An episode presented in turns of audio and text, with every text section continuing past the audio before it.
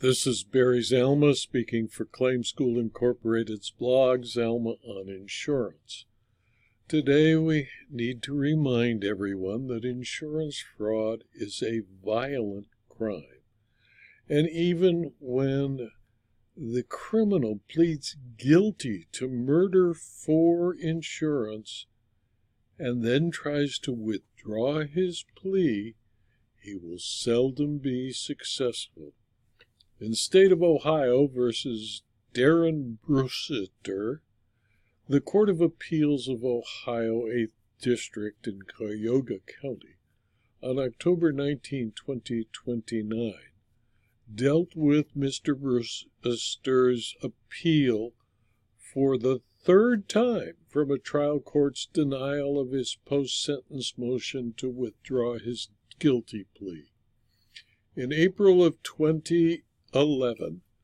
Brusiter was charged with two counts of aggravated murder, with murder for hire and firearm specifications, kidnapping, insurance fraud, and tampering with evidence in relation to the killing of Asia Harris. Harris's husband, Samuel Wilson, was also charged in the same indictment.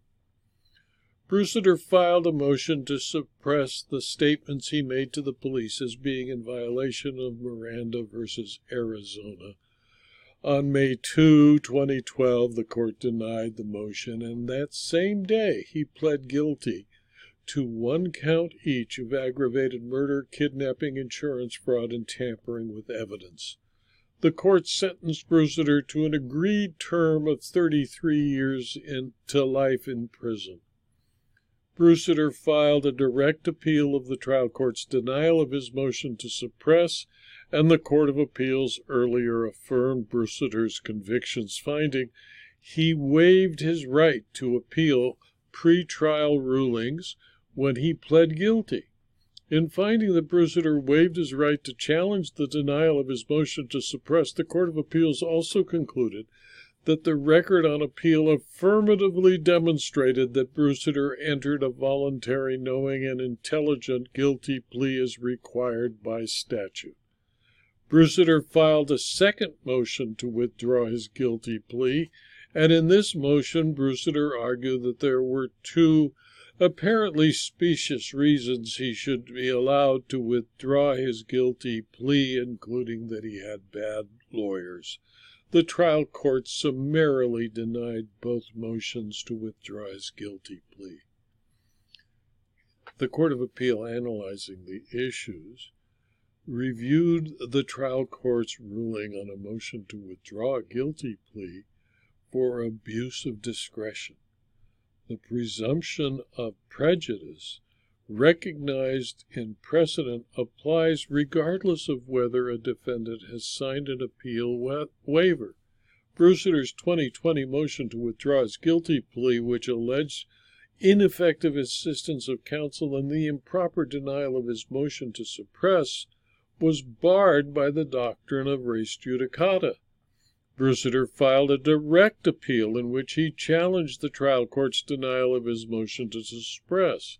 The Court of Appeal three times affirmed Brusiter's convictions, finding that he waived his right to challenge the denial of his motion to suppress by pleading guilty.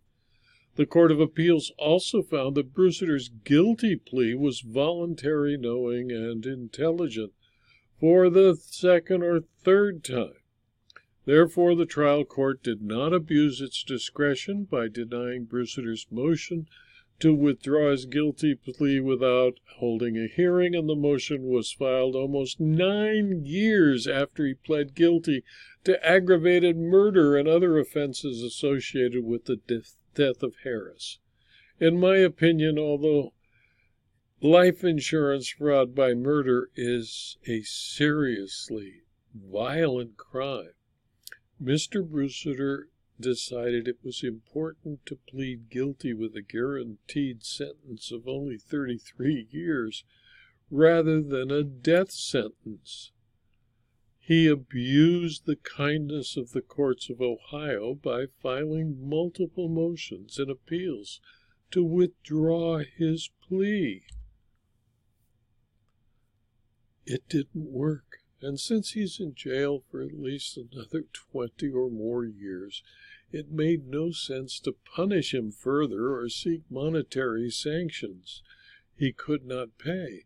But any further appeals or motions should be summarily dismissed without an opinion, and he should be allowed to peacefully serve the remainder of his at least 33 year term in prison.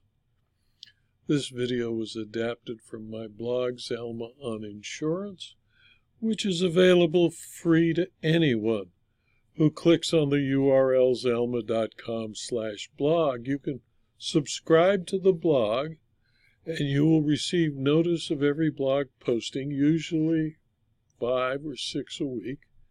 And you will also have access to the more than 4,500 blog postings. You can also subscribe to the videos at rumble.com and at youtube.com, all of which are free. And if you do, I'd appreciate it if you click on the like button at YouTube and the thumbs up button at rumble.com. And please subscribe to the videos. And if you're interested in further detail about insurance, insurance claims, insurance law, and insurance fraud, please consider subscribing for a very small fee to my Substack publications. Thank you for your attention.